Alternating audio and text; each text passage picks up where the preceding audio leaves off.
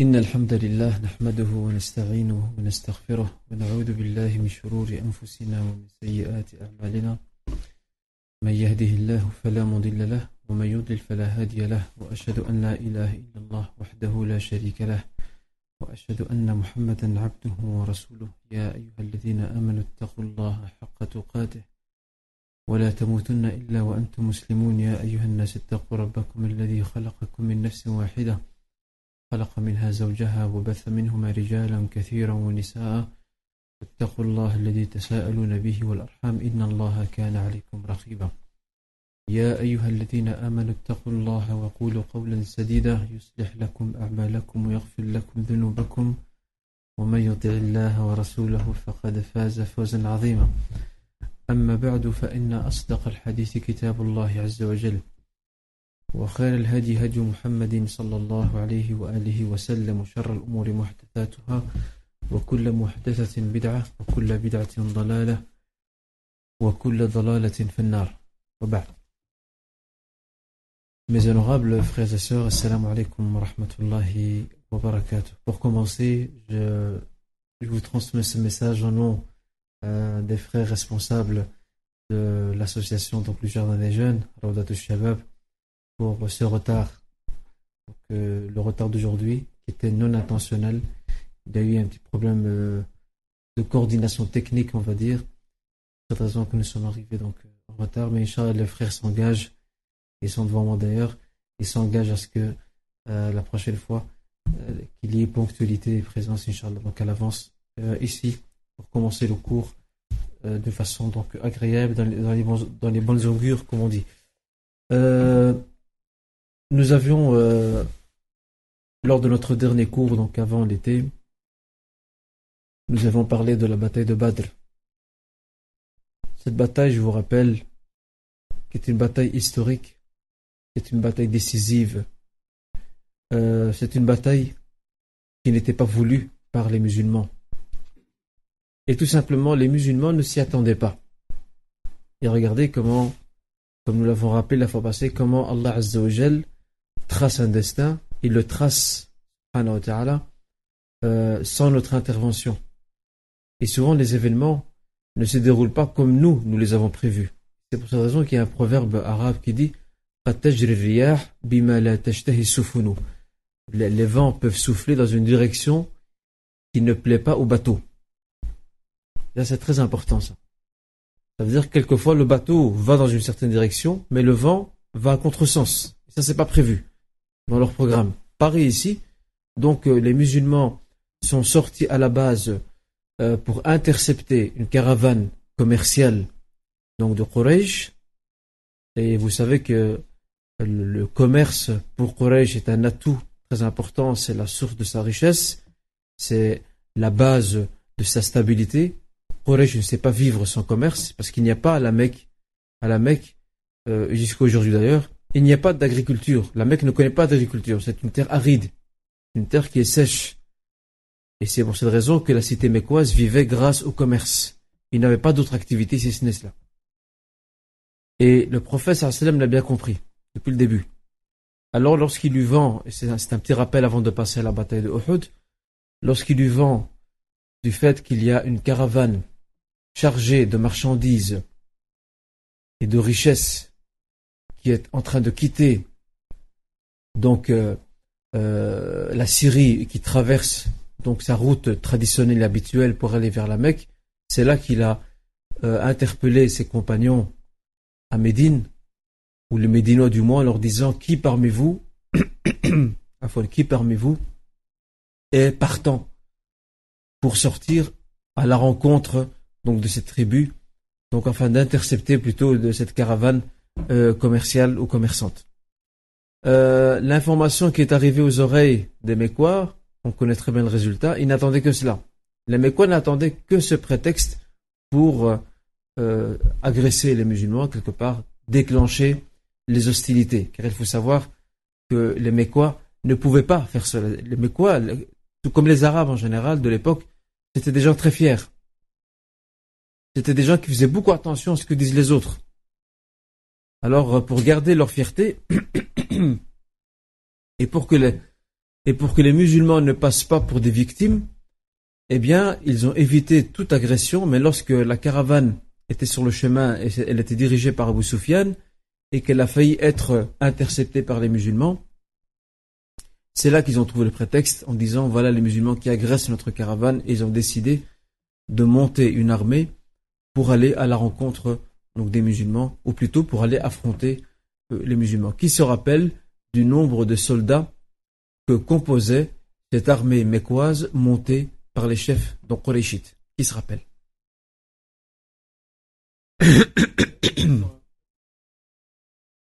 Tout à fait. Il y avait pratiquement, euh, pratiquement 1000, 1000 soldats, plus ou moins. On va, on va arrondir, on va dire 1000 soldats. Et les musulmans étaient combien? 319. C'est ça. 319 et 1000, regardez l'écart. Donc euh, l'armée mécoise est trois fois plus grande que l'armée médinoise, musulmane. Secondo, l'armée polythéiste est beaucoup, plus, beaucoup mieux armée. Il est là sa tête un chef Donc là, ça certains chefs, euh, certains, certains guerriers, on va dire, alors que les musulmans n'ont pas vraiment d'expérience de guerre. Musulmans sortent, sont sortis d'une situation de persécution. De persécution, les voilà confrontés à une guerre à laquelle ils ne s'attendaient pas. Donc, euh, le rapport de force entre les musulmans et les Mécois n'était pas le même. Et on connaît le résultat, donc définitif. Je renvoie bien entendu à vos notes.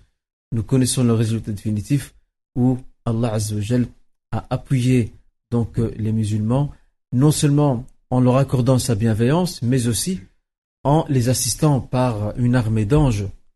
C'est pour cette raison qu'on a vu euh, la fois passée euh, que, à titre d'exemple, l'oncle du prophète Al-Abbas, qui était ramené prisonnier auprès du prophète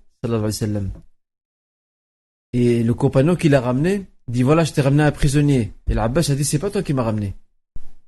C'est un autre qui était, qui était très beau, qui avait une belle apparence. Et le prophète, bien sûr, a, souri, il a compris. que c'était un ange. C'était un ange qui avait capturé, euh, sous la forme humaine, qui avait capturé, donc, euh, qui avait capturé, donc, l'Abbas et qui l'avait ramené. Euh, il l'a mis entre les mains de ses compagnons, qui l'a conduit directement, donc, vers le prophète, Mohammed sallallahu alayhi wa sallam. Aujourd'hui, dans le temps que nous avons, nous allons parler d'un autre événement après la défaite cuisante des Mécois, des Quraysh, la plaine de Badr euh, regorgeait de cadavres qui gisaient donc sur le terrain, et c'est là que euh, le prophète sallam s'est rendu sur les lieux mêmes. C'est ce qu'on appelle donc euh, cet endroit, on l'appelle Qalib Badr. Qalib Badr, c'est l'endroit où il y avait pas mal de pluie. Il avait pas mal de pluie, et le prophète sallam a ordonné de jeter tous les cadavres donc des mouchriquines, et avant ça, il les a appelés, leur disant, avez-vous trouvé ce que vous prétendez euh, recevoir en retour? Autrement dit, avez-vous trouvé euh, votre victoire? Et alors les compagnons étaient étonnés, entre, autres Omar, en disant, mais tu parles à des morts. Et c'est là que le prophète sallam dit, ils entendent plus que vous. En fait, Allah Azzawajal leur a permis à ce moment-là d'entendre ce que le prophète leur dit. Donc, quelque part, euh, comme disait Qatada, qui est un tabéri, qui, bon, qui rapporte cela certainement de certains compagnons, même si l'isnad n'est pas, n'est pas montassé continu, mais en tout cas, euh, il le rapporte certainement de, contemporains de cet événement-là. C'est important pour nous sur un plan historique. Euh, autrement dit, ce propos prophétique avait pour but de, de générer l'amertume et le regret chez ces gens qui sont tombés. Ils sont tombés pour rien en fait. Ils sont morts, mais pas pour une bonne cause. Ils sont morts pour, pour le polythéisme, pour l'injustice, etc.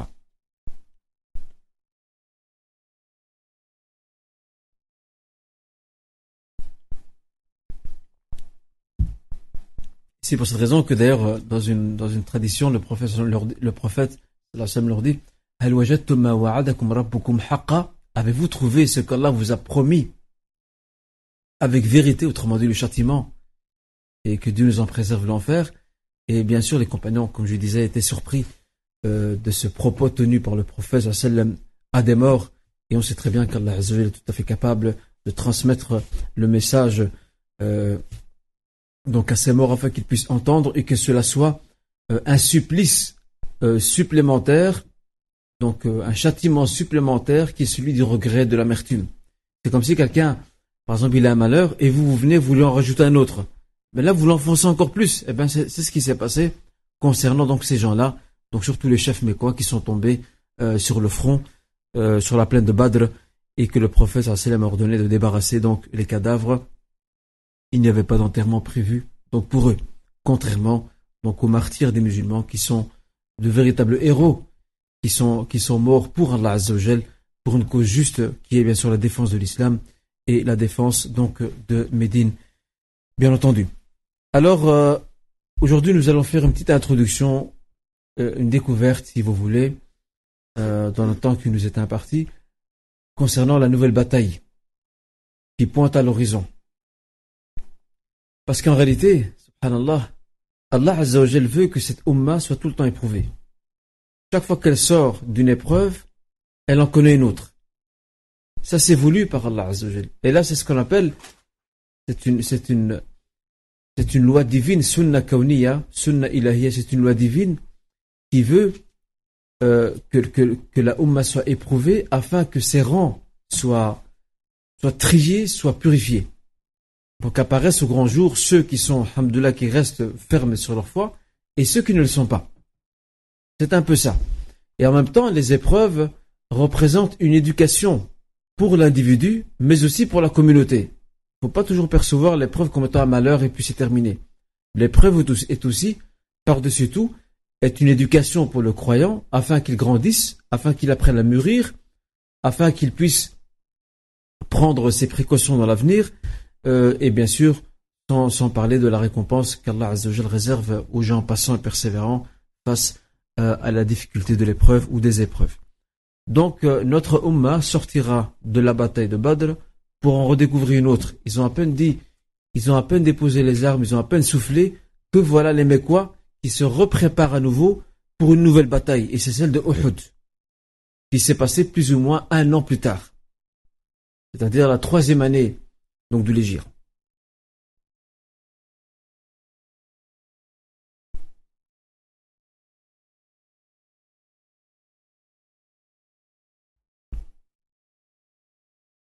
Qu'est-ce qui a motivé à les, chefs, mais quoi, les chefs proléchites qui sont restés vivants?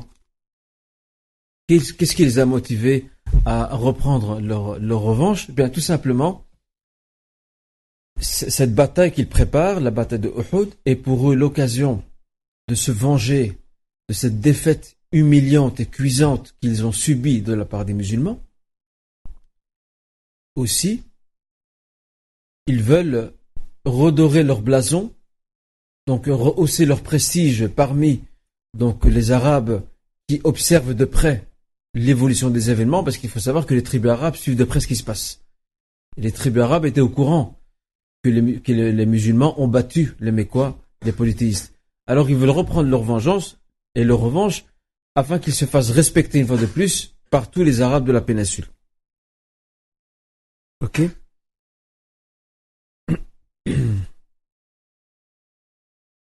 Mais ce qui serait intéressant, c'est de rappeler un peu, euh, si vous voulez, les raisons qui vont pousser il y a d'autres raisons qui vont pousser donc les, les, les Mécois à s'organiser pour affronter les musulmans. Il y a aussi d'autres raisons qu'on peut rajouter à ça. Euh, deux autres d'ailleurs. La première, euh, c'est le fait de mettre un, un frein définitif à la menace que font peser les musulmans sur les caravanes marchandes. Les caravanes marchandes mécoises qui viennent de Syrie et qui s'orientent donc euh, vers la Mecque, eh bien les, les, se sont dit avec la bataille de Uhud, on prend notre revanche, on rehausse notre prestige auprès du reste des Arabes, et troisièmement, qu'est-ce qu'on fait aussi? Eh bien, euh, on bloque, on met un frein face à la menace que font peser les musulmans sur les, sur les caravanes marchandes. Et quatrièmement, on va éradiquer une fois pour toutes l'islam de l'Arabie ainsi donc, les musulmans ne représenteront plus pour nous une menace. C'est terminé, stop. Ce sont les quatre raisons fondamentales, retenez-les bien. Ce sont les quatre raisons fondamentales qui ont motivé les Mécois, les Koréchites, malgré la défaite humiliante qu'ils ont subie, à euh, se réarmer, se réorganiser pour partir affronter de nouveau les musulmans et à déclencher de nouveau une nouvelle donc bataille. Je rappelle, ça s'est passé, cela s'est produit euh, la troisième année donc de l'Égir, durant le mois de Shawwal, et certains historiens parlent de la moitié de Shawwal, et c'était un samedi. Retenez ces trois choses-là. Troisième année de l'Égir, un samedi, et selon l'avis de la plupart des, historiens, euh, cela s'est produit donc euh, durant euh, la moitié du mois de Shawwal. Alors que la bataille de Badr qui s'est produite un an avant, elle, elle s'est passée durant le mois de Ramadan, ça vous vous souvenez très bien donc de cela. Avant de passer à, certains détails liés à, aux préparatifs donc de la bataille de, de, Uhud, il faut rappeler qu'il y a deux événements qui vont, qui vont se produire à Médine suite à l'issue définitive de la, bataille de Badr. Ça, c'est important sur un plan historique. C'est important de, de, retenir ça. Comme vous savez, euh, Médine, à l'époque, avant la bataille de Badr, elle est composée des musulmans, qui sont majoritaires. Elle est composée d'une communauté juive, qui était là depuis longtemps. Et il y a aussi euh, quelques polythéistes qui sont restés polythéistes, bien qu'ils vont se convertir plus tard. Et également, s'ajoute à cela un autre groupe qui est entre les deux et qui va se, faire connaître par après comme étant le groupe des hypocrites. Mais à l'époque, on ne les appelait pas les hypocrites. À l'époque, c'était encore des polythéistes. Ils étales polythéistes. Mais ces gens-là étaient dangereux. Pourquoi? Parce qu'ils ils refusaient d'adhérer à l'islam par orgueil, par fierté, et ils observaient de près euh, l'évolution des événements et voir un peu ce qui va se passer dans le futur pour, pour choisir son camp. Et lorsque l'issue a été favorable, ou plutôt a été en faveur des musulmans, l'issue définitive et décisive de la bataille de Badr a été en faveur des musulmans, c'est là que ces gens-là ce groupe-là, dirigé et présidé par Abdullah ibn Ubay ibn Saloul, ce groupe décide de se convertir à l'islam, mais uniquement d'apparence. Pas du fond de leur cœur. Uniquement d'apparence. Je rappelle le nom de ce chef, Abdullah ibn Ubay ibn Saloul.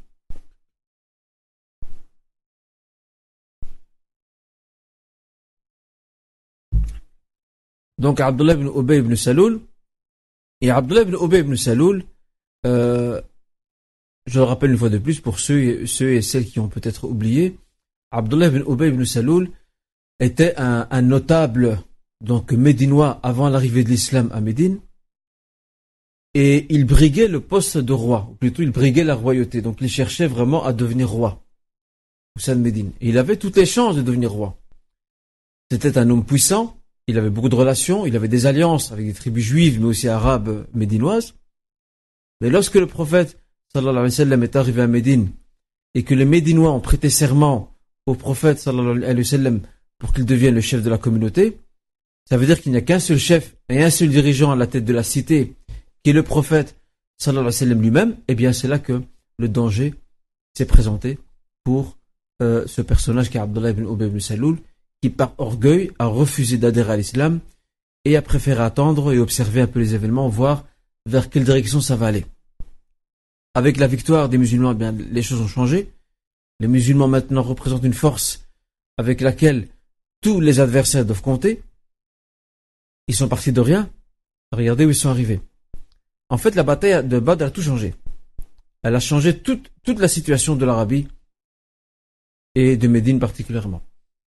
Et donc ils ont adhéré à l'islam d'une façon hypocrite. Et nous avons la sourate, euh, la sourate Les Hypocrites, sourate al qui nous relate donc leur, euh, leur soi-disant conversion à l'islam, qui n'est qu'une conversion de façade dans leur fort intérieur. Ils rejettent catégoriquement l'islam et ils n'acceptent pas du tout euh, la prophétie de Muhammad sallallahu alayhi wa sallam et non plus les enseignements de l'islam, mais ils se plient à ce message uniquement par apparence et dans des cours futurs, Inch'Allah, on, si vous voulez, on réservera un cours pour parler des hypocrites euh, tels que le Coran les a décrits.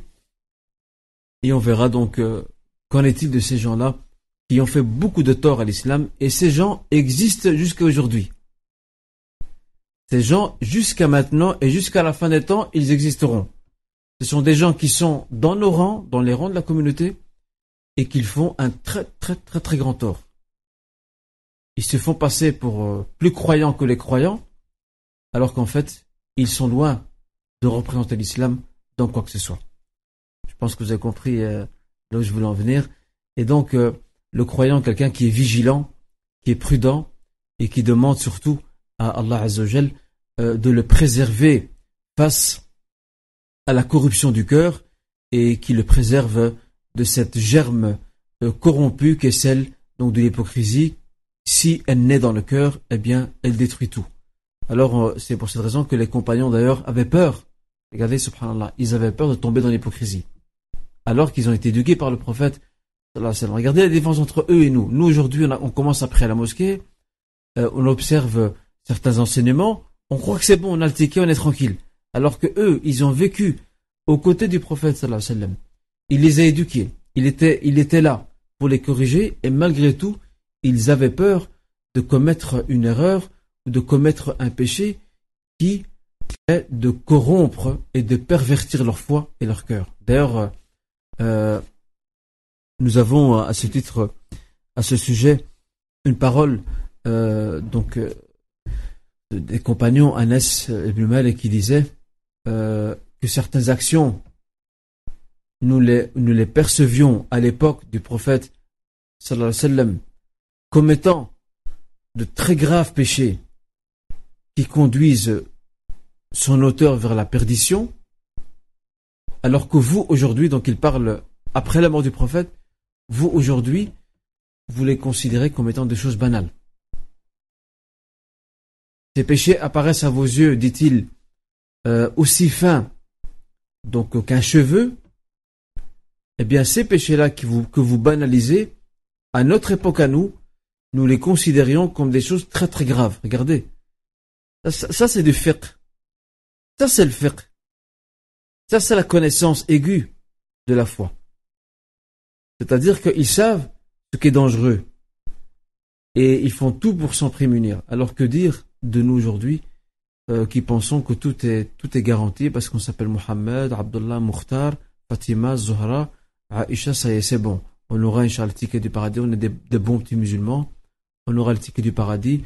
Troisième étage, le numéro 14. C'est bon, t'as pas se casser la tête. Eh bien, c'est pas comme ça que ça marche. Ta foi n'est pas une garantie à 100%. Tu sais pas ce qu'il y a demain. Et tu ne sais pas comment tu vas terminer tes jours. Alors c'est pour ça que euh, le croyant est invité à beaucoup d'humilité et de simplicité et de s'en remettre pleinement à Allah Azzawajal et surtout de répéter constamment cette invocation que faisait le prophète Mohammed, que disait plutôt le prophète sallallahu alayhi wa sallam. Il disait constamment dans ses invocations Allahumma muqallib al-qulub, thabbit qalbi ala dinik. Allahumma muqallib al-qulub, ô toi qui retournes les cœurs, maintiens et raffermis mon cœur sur ta religion. Et dans une autre narration, Allahumma musarrif al-qulub, sarrif qulubana ala ta'atik. Ô toi qui, qui oriente et tourne les cœurs, oriente nos cœurs vers ton obéissance. Donc rien n'est garanti. Alors ces gens-là, ces compagnons-là avaient peur justement euh, de toutes ces caractéristiques ou de, de ces actions qui sont propres aux hypocrites, ils avaient peur, ses compagnons avaient peur euh, de tomber dans, dans, dans celles-ci, dans ces actions, et de devenir ainsi donc des hypocrites eux aussi. Donc, on en parlera, Inch'Allah, à l'occasion. On parlera donc des hypocrites, ou de l'hypocrisie telle que euh, tel qu'on a dessiné les contours. Donc, le Coran a, a délimité les bordures et les contours de l'hypocrisie. On en parlera à l'occasion, si vous le voulez bien, Inch'Allah. L'autre événement qui va se produire euh, après la bataille de Badr, c'est l'hostilité ouverte de certaines tribus juives de Médine. Pas toutes, mais certaines vont profiter de la bataille de la victoire des musulmans pour euh, déclencher ouvertement, ou plutôt euh, afficher ouvertement leur hostilité. Il faut savoir que toutes les tribus juives de Médine, dès l'arrivée du prophète alayhi wa à Médine, elles ont toutes adhéré au pacte de Médine, Wathiqatul Madina. On en a parlé d'ailleurs pour ceux et celles qui se souviennent. On a parlé de cela euh, lors de lors des débuts de l'arrivée prophétique à Médine. On a vu que l'un des premiers soucis du prophète alayhi était de mettre sur pied une sorte de constitution euh, qui régit les rapports entre les différentes communautés au sein de Médine pour qu'il y ait une bonne entente et une coexistence pacifique entre les différentes communautés que compose Médine. Donc certaines tribus juives vont euh, déclencher une vague d'hostilité en, rompant le pacte, en provoquant le prophète sallam. Et on a parlé de cela d'ailleurs aussi, de, ces actes-là. Euh, je vous renvoie vers vos notes. On a parlé de certains de ces événements, tels que la tentative d'assassinat euh, du prophète sallam, le fait qu'ils ont essayé d'agresser une femme musulmane, et bien d'autres faits qui se sont produits. Donc après la bataille de Badr, parce que là maintenant, c'est quelques tribus juives. Je rappelle, c'est pas toutes les tribus, certaines sont restées fidèles, mais c'est quelques tribus juives qui ont violé le pacte. Euh, l'ont fait par haine pour euh, le prophète Pourquoi? Parce que ils préféraient la victoire donc euh, des, des, ce qui n'était pas le cas. Et on en reparlera à l'occasion. Inch'Allah ta'ala. Alors, pour aller plus loin, Inch'Allah, euh, disons deux, trois mots sur euh, ce que mijotent donc les Mécois, les polythéistes, euh, au sein de la Mecque. Vous savez que le prophète sallallahu a des indicateurs, il a des services de renseignement qui marchent très très bien, très très bien. Il a des espions qu'il envoie à la Mecque pour un peu rassembler les informations, voir ce qui se passe là-bas. Et c'est là qu'il a été mis au courant que les Mécois sont en train de se réorganiser. Ils ont tiré les leçons de leur défaite ils sont vraiment décidés à ne pas lâcher prise et à en finir une fois pour toutes avec l'islam. Alors parlons maintenant euh, de ces quelques préparatifs que vont mener donc euh, les Mécois. La première des choses que vont faire les Mécois, c'est qu'ils vont euh, ils vont utiliser, ou, plutôt voilà, ils vont utiliser, ils vont utiliser euh, les biens et les gains générés par les marchandises ramenées de Syrie par l'entremise de la caravane d'Abu Soufiane, parce que je vous rappelle que la caravane d'Abu Soufiane euh, s'en est sortie saine et sauve, et elle est arrivée à bon port, donc euh, à la Mecque, sans problème. Donc cette caravane-là, toute la richesse qu'elle portait, toutes les marchandises qu'elle avait, tout ce qui était vendu, eh bien, les Mécois ont décidé de réserver tous les bénéfices, tous les bénéfices de cette caravane pour l'injecter dans la nouvelle bataille, autrement dit, pour financer la nouvelle bataille qui de Uhud. Donc, le levier financier de la bataille de Uhud provient des richesses. Donc, faites attention à ça. Le levier financier de la bataille de Uhud provient des richesses de la caravane d'Abu Sufyan. Parce que vous savez que euh, on dit souvent l'expression dit l'argent est le nerf de la guerre. Il faut de l'argent. Alors pour, pour ça, ils vont utiliser donc les richesses et ils vont l'investir pour pouvoir financer donc les préparatifs de cette bataille.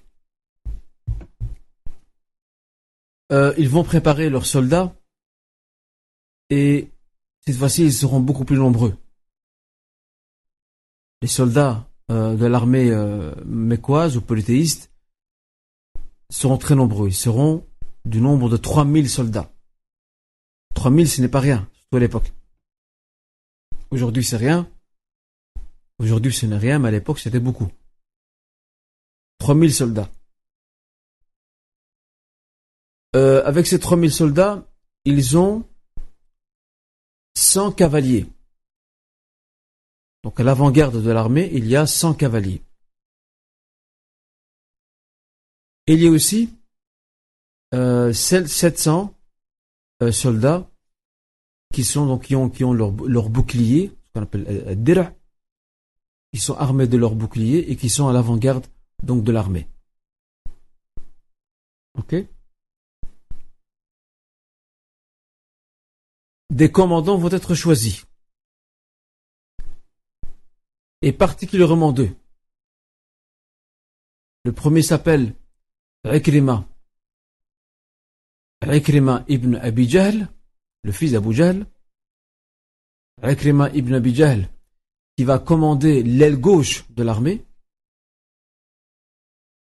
et un autre commandant qui est le plus brillant de tous, qui est Khalid ibn Walid, le grand général de l'islam, le grand commandant de l'islam, Khalid ibn walid qui lui va commander, il va commander l'aile droite de l'armée des polythéistes. Donc je rappelle, Ikrima ibn Abi Jahl euh, est à la tête de l'aile gauche de l'armée et nous avons Khalid ibn al-Walid qui lui dirige l'aile droite de l'armée polythéiste. Et là, regardez ce qui se passe ici. Les Mécois n'ont pas choisi n'importe qui.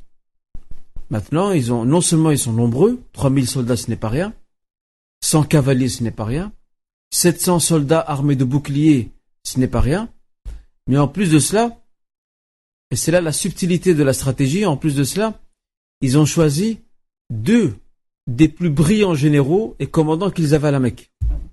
Parce que là, ils sont décidés d'aller jusqu'au bout. Ils ont mis tout dans la balance. Et on va découvrir, Inch'Allah, dans les cours futurs, qui est Khalid ibn Walid, le sabre d'Allah Azzawajal, Saifullah, euh, cet homme qui va se convertir à l'islam, et c'est lui qui va faire subir la défaite aux musulmans, euh, une défaite et un revers terrible pour les musulmans, comme on verra au cours prochain, euh, Inch'Allah ta'ala. Avec tout cela, s'ajoute un groupe de femmes. Quel est le rôle des femmes? Qui sait me dire quel est le rôle des femmes dans tout ça? La première? Hmm?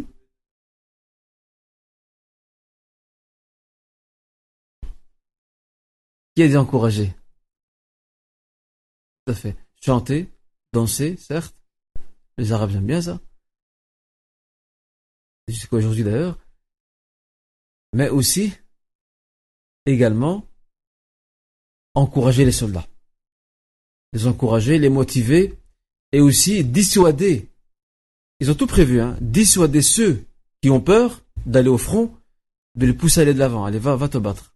Donc, quelque part, elles sont là pour, euh, pour assister sur le plan moral, donc, euh, l'armée politique. Vous voyez ici, euh, la stratégie, elle a changé. Elle est beaucoup plus subtile, ils sont beaucoup plus organisés, parce qu'ils ont tiré des leçons de, la, de, la, de la bataille précédente, qui est Badr, et de la défaite sévère qu'ils ont eue. Maintenant, ils ont, ils ont décidé de mettre, de jeter dans la bataille tout leur poids, et c'est ce qu'ils vont essayer de faire. Au début, ce sera le fiasco le plus total, mais malheureusement, comme on le verra au cours prochain, il y a un groupe d'archers. Les archers sont ceux qui, tirent l'arc un groupe d'archers musulmans qui ne vont pas obéir au prophète qui vont désobéir à l'ordre prophétique et qui seront la cause euh, du revers an du revers que vont subir les musulmans lors de cette bataille. Et ce revers, ils vont subir par l'entremise de ce général qui est bin Walid, qui va voir la brèche et c'est par là qu'il va entrer. Donc il va venir par derrière les musulmans. Et ça, on verra, Inch'Allah, euh, au cours prochain. Donc si tout va bien. Vous avez maintenant donc euh, un aperçu de, des préparatifs donc de l'armée euh, polythéiste. Maintenant, passons de l'autre côté.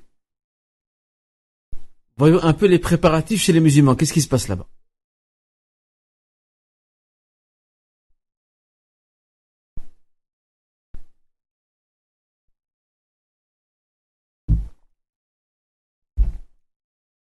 La première des choses qu'il faut retenir, et c'est là la différence capitale et fondamentale entre les adeptes de l'islam et leurs adversaires.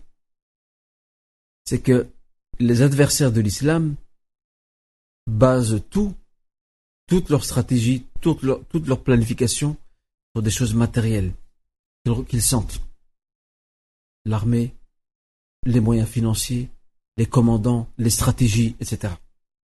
Il faut ça les, adeptes de l'islam, non seulement ils doivent faire ça, mais en plus de cela, ils ont l'appui d'Allah Azzawajal. Allah subhanahu wa ta'ala, s'ils sont sincères, s'ils sont craintifs, il les inspire et les aide. Et ça, c'est fondamental dans le rapport, le rapport de force. Et vous allez comprendre pourquoi je dis ça. Le prophète a vu en rêve ce qui va se passer durant Uhud. Mais il a fait un rêve impressionnant. Et c'est rapporté par le Bukhari d'ailleurs.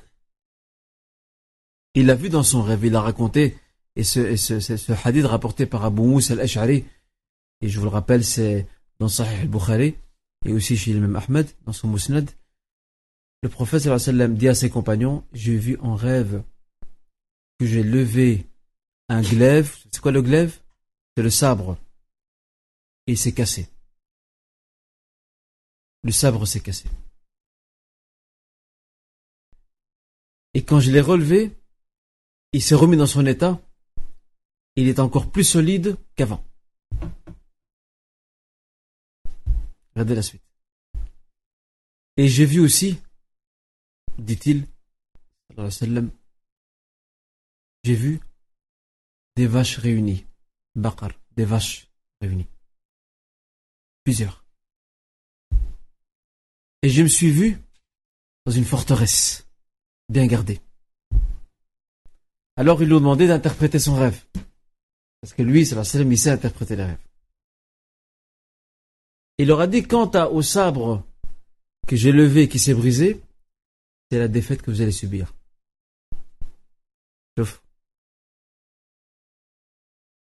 Quant au fait que ce sabre, je le relève, il est de nouveau solide, c'est ce que Allah va vous accorder après la bataille d'Uhud. Comme force, comme puissance, comme respect de la part des adversaires des ennemis de l'islam. Quant à ces nombreuses vaches qui étaient réunies ensemble, c'est l'unité et la consolidation de votre force après. Et quant à la forteresse, eh bien c'est Médine qui sera bien protégée par Allah Azzawajal parce qu'eux ils sont décidés à venir non seulement éradiquer euh, l'islam, mais aussi entrer à Médine et mettre fin donc à la communauté musulmane donc médinoise. Je reprends un peu l'explication euh, euh, des rêves. Donc ce sabre qui se brise, ça fait allusion au revers que vont subir les musulmans durant la bataille donc de Uhud. Et lorsque le prophète sallallahu relève le sabre, qu'il est de nouveau solide, qu'il est bien, euh, bien fort, c'est la force qu'il aura après. C'est-à-dire que même s'ils ont subi un revers, les musulmans ne vont pas faiblir, au contraire. Ils vont tirer des leçons de ce qui leur est arrivé. Et Allah va les renforcer, ils seront encore plus forts qu'avant. Et quant à ces vaches, il, il jure, il dit Wallahi khair. Je jure par Allah que ce n'est que du bien. Quant à ces vaches qui sont, qui réunies, ça c'est pour indiquer que les croyants seront consolidés, seront une seule force, seront une seule main. Et quant à l'hisn, la forteresse, ce n'est autre que Médine, qui sera protégée et qui ne, qui ne connaîtra donc euh, aucun désagrément. Vous voyez? Regardez la force des adeptes de l'islam. Allah a inspiré, bien sûr par la révélation, son prophète Mohammed sallallahu alayhi wa sallam, parce qu'il faut savoir que euh, al-ru'ya, al-manamiya, le rêve concernant les prophètes, c'est l'une des sources de la révélation. Et l'imam Ibn al-Qayyim, alayhi rahmatullah, l'a très bien expliqué dans son livre euh, Les sentiers des itinérants, qui, je vous le rappelle, existe en français, Madarij.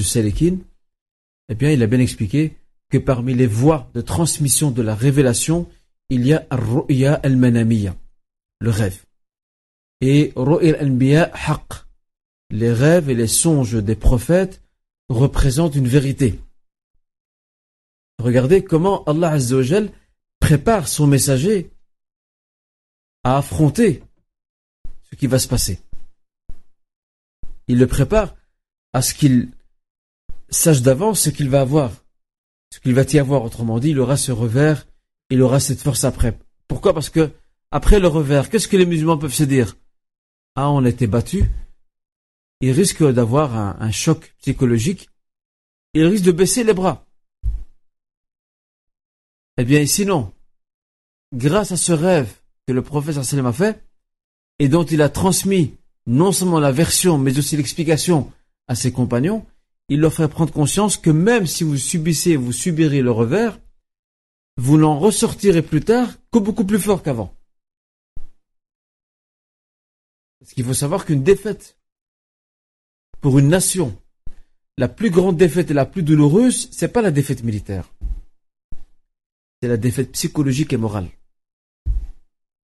Une nation qui est vaincue sur le plan moral et psychologique, c'est une nation qui ne sait pas se relever. Elle est battue sur le plan militaire, elle peut prendre sa revanche plus tard. Ça, c'est très important, ces notions-là. Et c'est pour ça que dans les guerres modernes d'aujourd'hui, on fait beaucoup intervenir la psychologie. On lâche, on distille des informations à l'adresse de l'ennemi afin de lui briser son moral. Et à, à contresens, qu'est-ce qu'on fait aussi?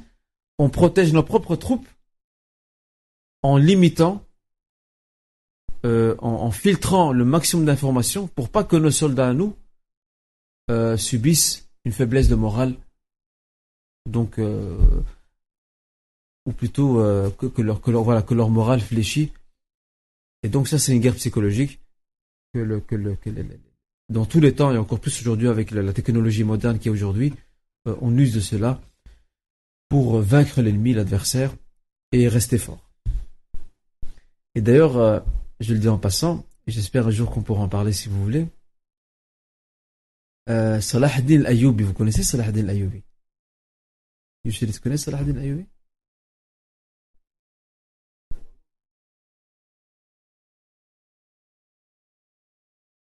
Celui qui a libéré euh, Jérusalem, Beth al-Maqdis.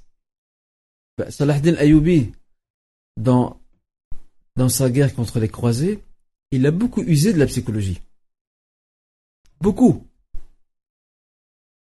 Et c'est, on va dire, c'est l'un des facteurs de la défaite des croisés.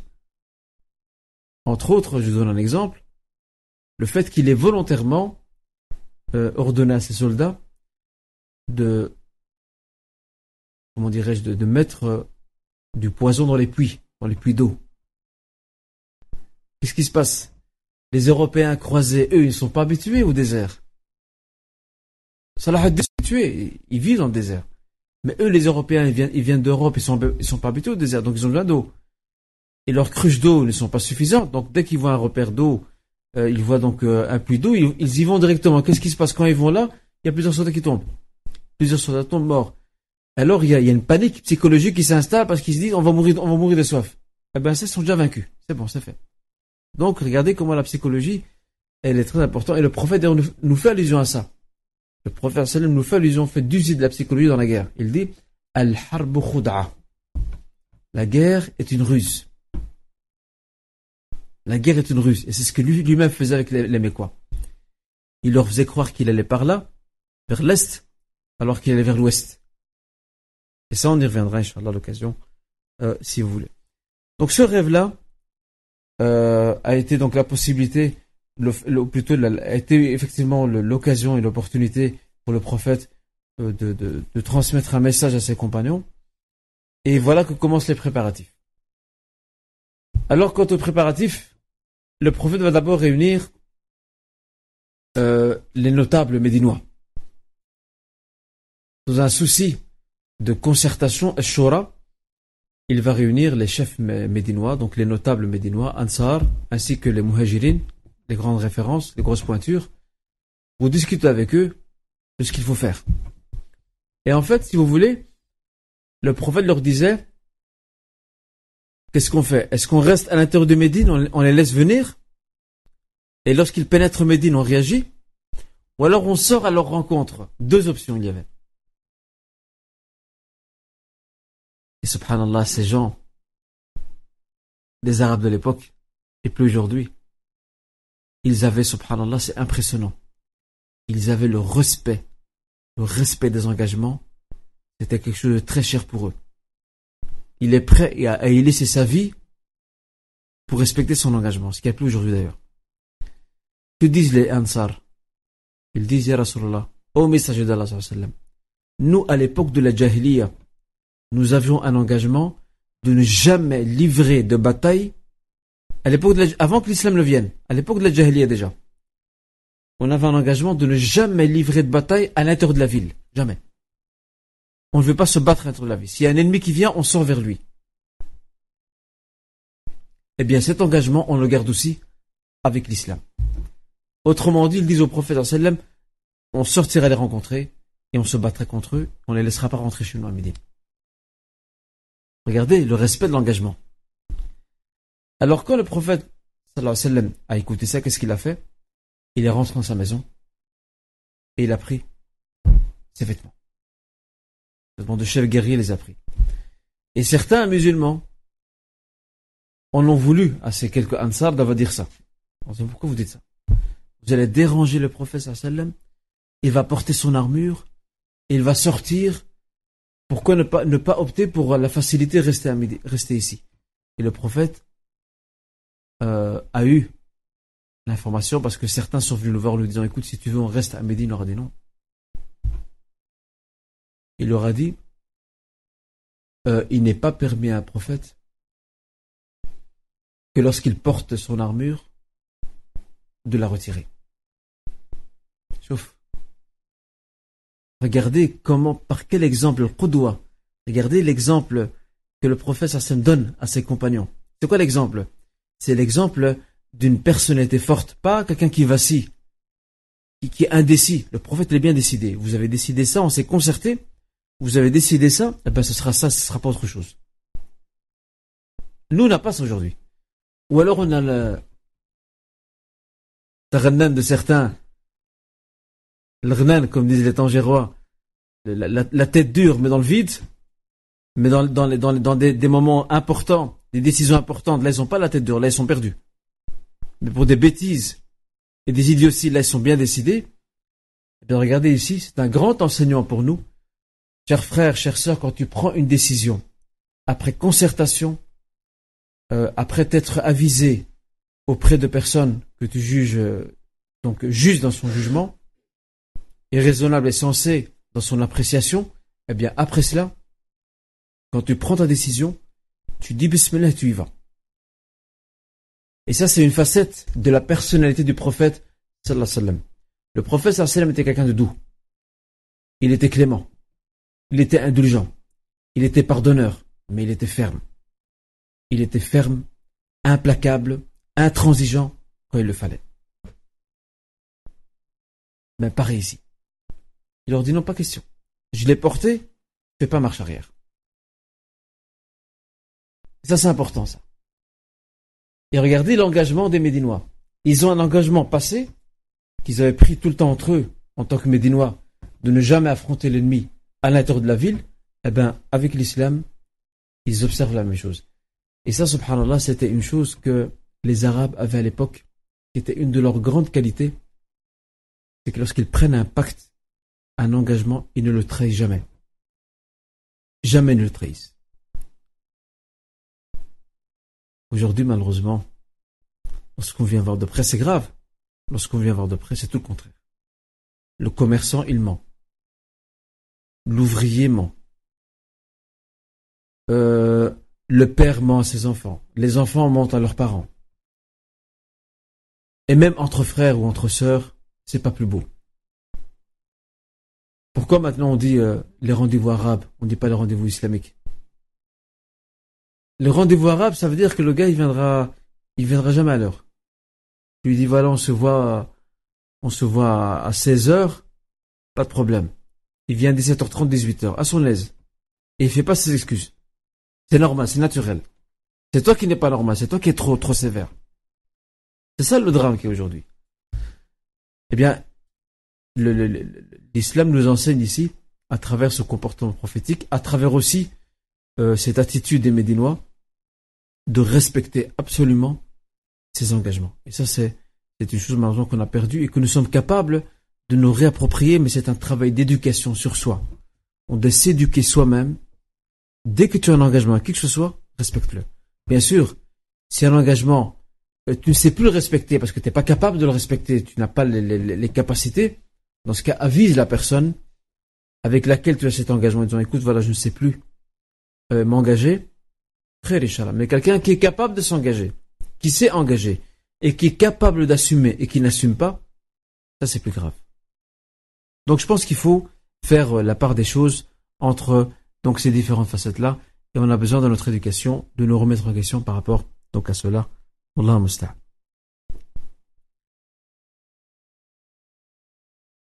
L'armée musulmane se met en place. Combien de soldats y a-t-il? Qui sait me dire? Il y a près de 1000 soldats. Il y a près de 1000 soldats. Et les hypocrites vont y participer. Les hypocrites vont y participer. Et j'apporte une précision par rapport aux Mécois qui vient de venir à l'esprit maintenant.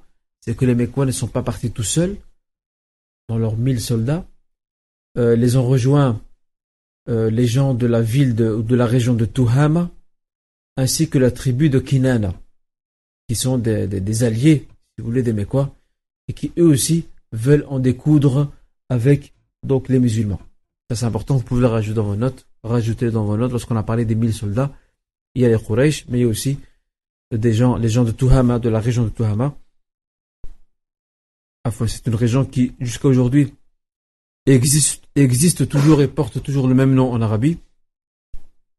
Et aussi, donc, les gens de Kinana, la tribu de Kinana qui, euh, qui va se joindre à l'armée des, des Mécois pour euh, euh, affronter les musulmans.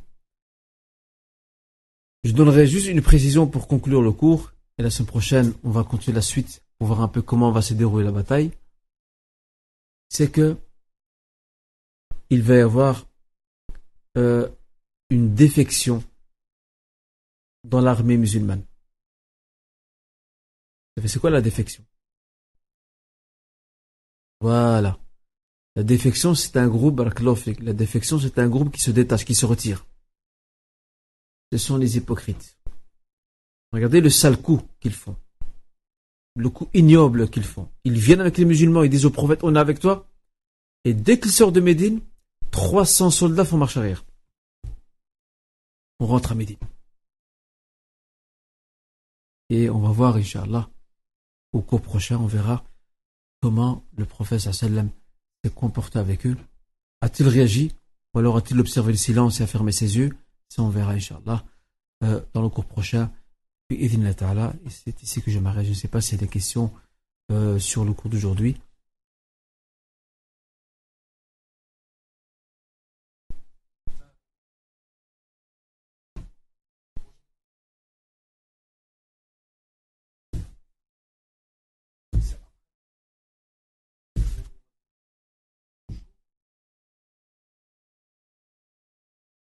Il est venu avec, pas seulement avec plusieurs compagnons. Euh, je n'ai pas maintenant de mémoire euh, le, détail. Est-ce qu'ils sont, est-ce que ça s'est passé au moment même? Ce qui est certain, c'est que le prophète a ordonné, c'est dans Sahih Bukhari d'ailleurs, il a ordonné de traîner, et le terme utilisé, un tushab, c'est traîner, de traîner les corps et de les jeter dans, les puits. Maintenant, est-ce que ça s'est passé au moment même ou bien deux jours plus tard? Ça, on peut vérifier ce détail, Inch'Allah, il n'y a pas de problème. L'Afrique. Qui a une autre question par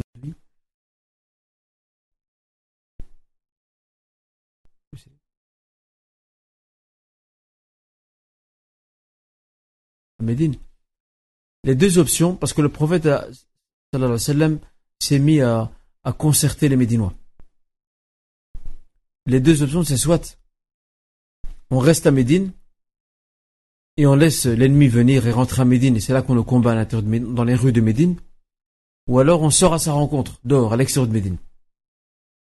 C'était les deux options. Soit on reste à Médine et que l'armée pénètre l'ennemi, pénètre à Médine et on le combat à l'intérieur de chez nous, ou alors on sort à sa rencontre. Donc on ne laisse pas rentrer. On sort à sa rencontre et on l'affronte. Et bien sûr, on a vu que les Médinois avaient un engagement de l'époux de la Jahiliya de ne jamais se battre à l'intérieur de Médine.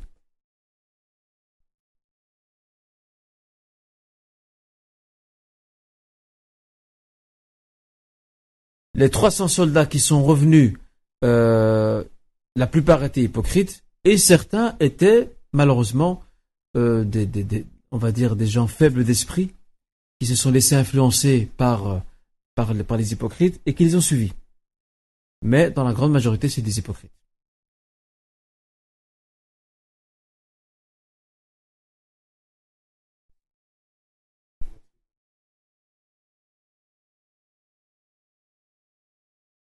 Attention, hein, les, les, la tribu de Kinana et les gens de Tuhama, c'est pas les musulmans. Hein. Ça rajoutez-les dans les 3000 soldats polythéistes.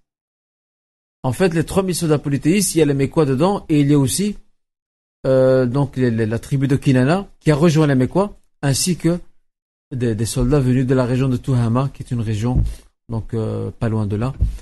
Et, euh, et voilà. C'est pas les musulmans, ce sont des polythéistes eux aussi. Y a-t-il une autre euh, dernière question que je prendrai? En tout cas, la leçon, pour conclure, Inch'Allah, la leçon qu'on peut tirer de ceci, c'est une fois de plus, les musulmans prennent leurs précautions et s'organisent. Le sens de l'organisation et la prévention, c'est très important. Et c'est ce que nous, aujourd'hui, on a perdu dans tout. On a perdu cela dans tout. Dans nos études, dans notre travail, dans notre vie familiale. On a perdu ça. Être quelqu'un d'organisé, d'ordonné, être préventif. Sans être maniaque, bien sûr, parce y a des gens qui sont maniaques. Faut pas être maniaque. Faut un juste milieu. Il y a le destin aussi. T'as beau préparer tout ce que tu veux, si Allah décide autre chose, ce sera autre chose.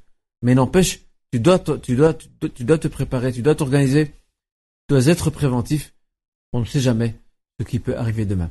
Et ça, c'est très important euh, comme leçon et enseignement qu'on tire donc des nouveaux préparatifs faits donc par les musulmans. Et vous remarquez à chaque fois, euh, l'armée musulmane est moins nombreuse que les Mécois. Parce que ce qui compte, c'est pas le nombre. Ce qui compte, c'est la qualité. C'est pas la quantité. C'est la qualité qui compte. Et c'est ça qui est, un facteur déterminant donc euh, dans, la bataille. On en parlera, Inch'Allah, au cours prochain. En tout cas, barakallahu fikum, et en, tout cas, les frères de, de des jeunes responsables s'excusent une fois pour toutes, euh, une fois de plus plutôt, euh, pour, le retard du cours d'aujourd'hui. Et Inch'Allah, ce prochain, ben, le cours se fera à 19h30 comme, comme prévu et comme d'habitude. Barakallahu fikum, wassalamu alaikum wa rahmatullahi wa barakatuh.